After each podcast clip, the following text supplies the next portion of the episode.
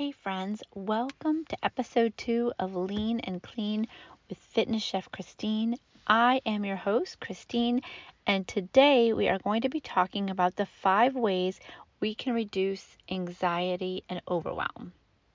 So, I think it's safe to say that's something that all of us have to deal with.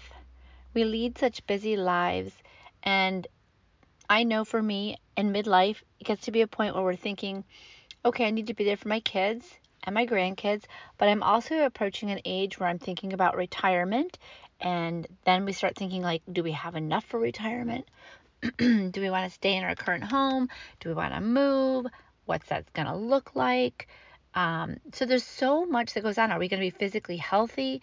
How do we keep up our physical health? How do we keep up our mental health? I mean, just everything. I can't tell you the number of friends I have and clients I have that have had hip replacements and knee replacements and shoulder surgeries and all these things we have to think about. And we've become so busy. We're just a really busy society. No matter where you live in the world, I think everybody's super busy. And I think back to my grandparents who on my dad's side lived to be my grandfather was 103 and my grandmother lived to her 90s and although they were busy, it was a different kind of busy. They had they grew a lot of food for themselves. They were very self-sufficient. They were never really in a hurry, and they just led a very simple life. They had seven children, and they all of their children died earlier than they did. So they, although they out, they did not outlive them, they died at an earlier age than they did. Is what I meant to say.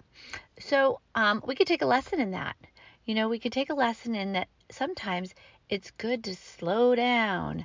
And in fact, the pastor at church yesterday gave a sermon about that, about how we've become so busy. And God in the Bible tells us that we need a rest day. We need something, some time to um, turn to Him and to turn to our family and relax and rest, recuperate. And so that's also a good a good way to think about it. You know, it's what we're called to do, to take some time for rest. So let's talk about the number one thing I think we need to do. And it's not selfish to prioritize self care. Sometimes, as, as, moms and dads, um, even if we have adult children, it's hard to put ourselves first. I know for me, I like to help out as much as possible um, with my grandson and help my daughter. I like to help my son, but sometimes I just need some self care. And everybody's going to have a different definition of self care. But for me, it's, it's taking time to pray every day and to meditate and take a nice long walk in nature. I find that so healing. And sometimes that's when my best ideas happen. I love my bubble baths at night and just taking time to read. And so it's really important to do all those things for ourselves. You cannot pour from an empty cup. If you are just so depleted of of um, of how you feel, it's going to be hard to give off that great energy to anybody else. And I know that when I I spent the last five years coaching um, menopausal women, and sometimes I would give out so much energy that at the end of the day I was absolutely exhausted. And although it's something I absolutely love to do, I found that if I didn't take time for myself and I didn't rejuvenate myself, I could not bring my A game to anybody else. And I think that's true of all of us, for everybody. Number two is I'm a strong believer in this one. It's exercise regularly. So, you know, everybody can do something, right? You see all the time on social media everybody doing these crazy workouts, you know, and they're sweating in the gym for two, three hours. I don't believe that is necessary. In fact, I can promise you it's not necessary to see results. Um, but it is important as we age that we keep our muscles and our bones strong. And that means we need to do load bearing exercises. We need to have some kind of strength training.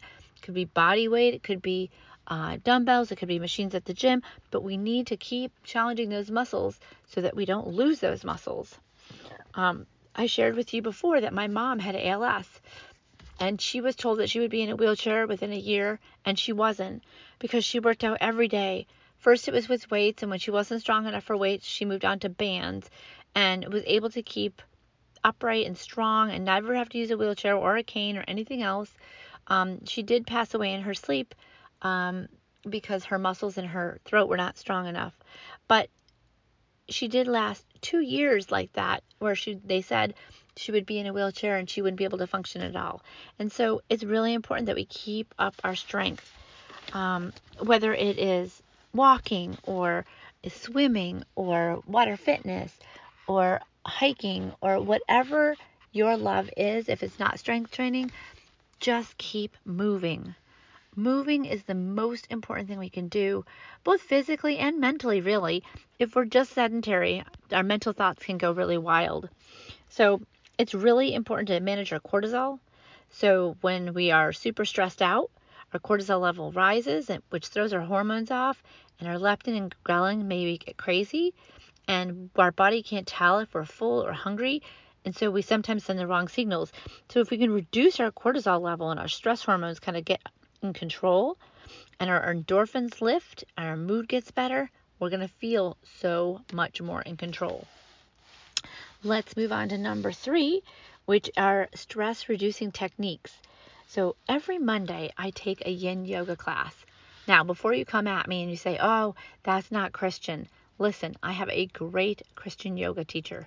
I pray and meditate throughout class, and I absolutely love it. I find it so restorative to my body. And I think it's really important that we stretch and we hold those long stretches and just it's really rejuvenating. But journaling is also a good stress reducing technique.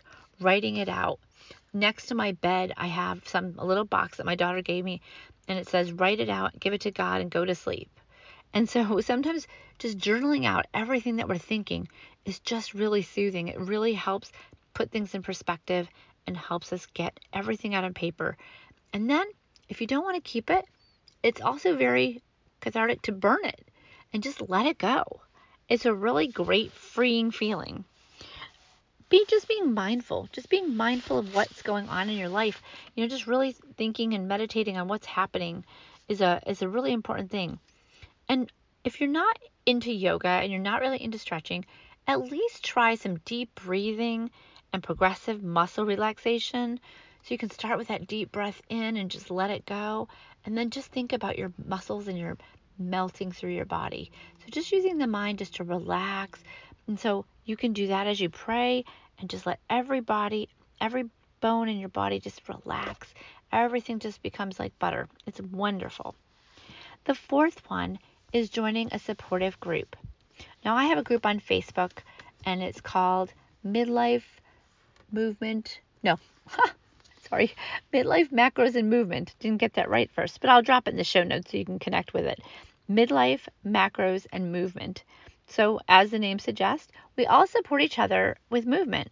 It's a great check in group. I always try to um, start it out with a, a positive each day, and it's just a very relaxed group where we just all support each other. Let's talk about the number five setting realistic goals for ourselves. You know, sometimes the stress and anxiety and overwhelm are self induced. I don't think it is possible to work full time, handle your family full time, have a spotless house, have all your laundry done all the time, have your meals prepped. I mean, at some point, something's got to give, right? So I think it's a really good idea to set some boundaries for yourself. Maybe this means saying no to some things that you you can do without. You know, maybe it's okay if somebody calls and needs help to say I really can't do that right now. If that is not in your in your schedule. And so setting some boundaries, and I had to do this with my clients too. I can't constantly be in contact with them because I need some time to prioritize my own life too. I want to be there for everybody. So sometimes early on in my coaching, I was there 24 7. If they messaged me at 2 a.m., I would message them right back. But then I had to set some boundaries because it's overtaking my life. And so it was that way too when I owned um, my baking business. You know, I would, I would was frantically busy, frantic. I mean, get up at 2 a.m., go to the bakery, make the dough, come back home, take my kids to school, run back to the bakery, you know, do all the baking, go back, pick my kids up from school, run back, home, drop them off, go to the bakery, back and forth all day long. And, you know, it just created more overwhelm that was completely unnecessary. I, you know, I could have baked from my house. I had a licensed kitchen in my house, but sometimes pride gets in the way and we want to do things for the wrong reason, which creates more overwhelm. So we want to be in alignment with our goals, you know, and, and sometimes we can go a direction that we really didn't mean to go in, and then it's hard to pull back. So there's really no shame if you feel completely out of control to seek some professional help. Sometimes we just need to talk to a pro. We just need a therapist to get us in the right direction and to help us think about this stuff correctly. And there certainly is no shame in that. I think that is so important. I think that, you know, stepping up and saying we need help is a great thing, really great. Whether it's in, you know, whatever direction we go in, whether it's getting help um, on the anxiety part, overwhelm, feeling horrible about yourself, feeling great about yourself, but lacking direction. Whatever whatever it is that you that you might feel that you need help on, seeking professional help is fabulous. In in my world of coaching, um, I help men and women find what works in their body so they can release excess fat and they know what to cook because my mission is get people back to cooking, back to real healthy food, back to a simpler lifestyle so that we're not bundles of stress just running through life and we're actually taking time to enjoy our lives, eat real food, have family time again, and just learn to manage our anxiety a lot better. So, I'll leave you with this thought. I hope that this has been helpful. I hope that you'll take time this week to really prioritize your self care get some exercise, work on those stress reducing techniques, get find that support group, whether it's mine or somewhere else's, and set some realistic goals for yourself. In addition, I really want you to work on hydrating your body. Getting all that water in there is so important. Um, and then fueling your body. Fueling your body so that you can get that exercise, so that you can really make sure that you get, you know, really good self care in there.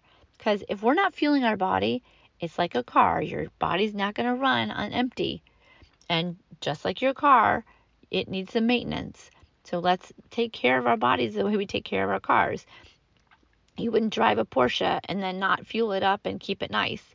Well, you, my friend, are better than a Porsche, right? God made you perfect. So treat yourself that way. Treat yourself like the king and queen that you are and have a very blessed day.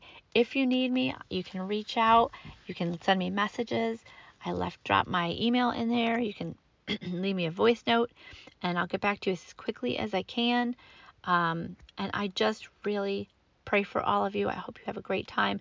If you've enjoyed this podcast, I would sincerely appreciate you leaving a review on Apple Podcast and um, follow the podcast.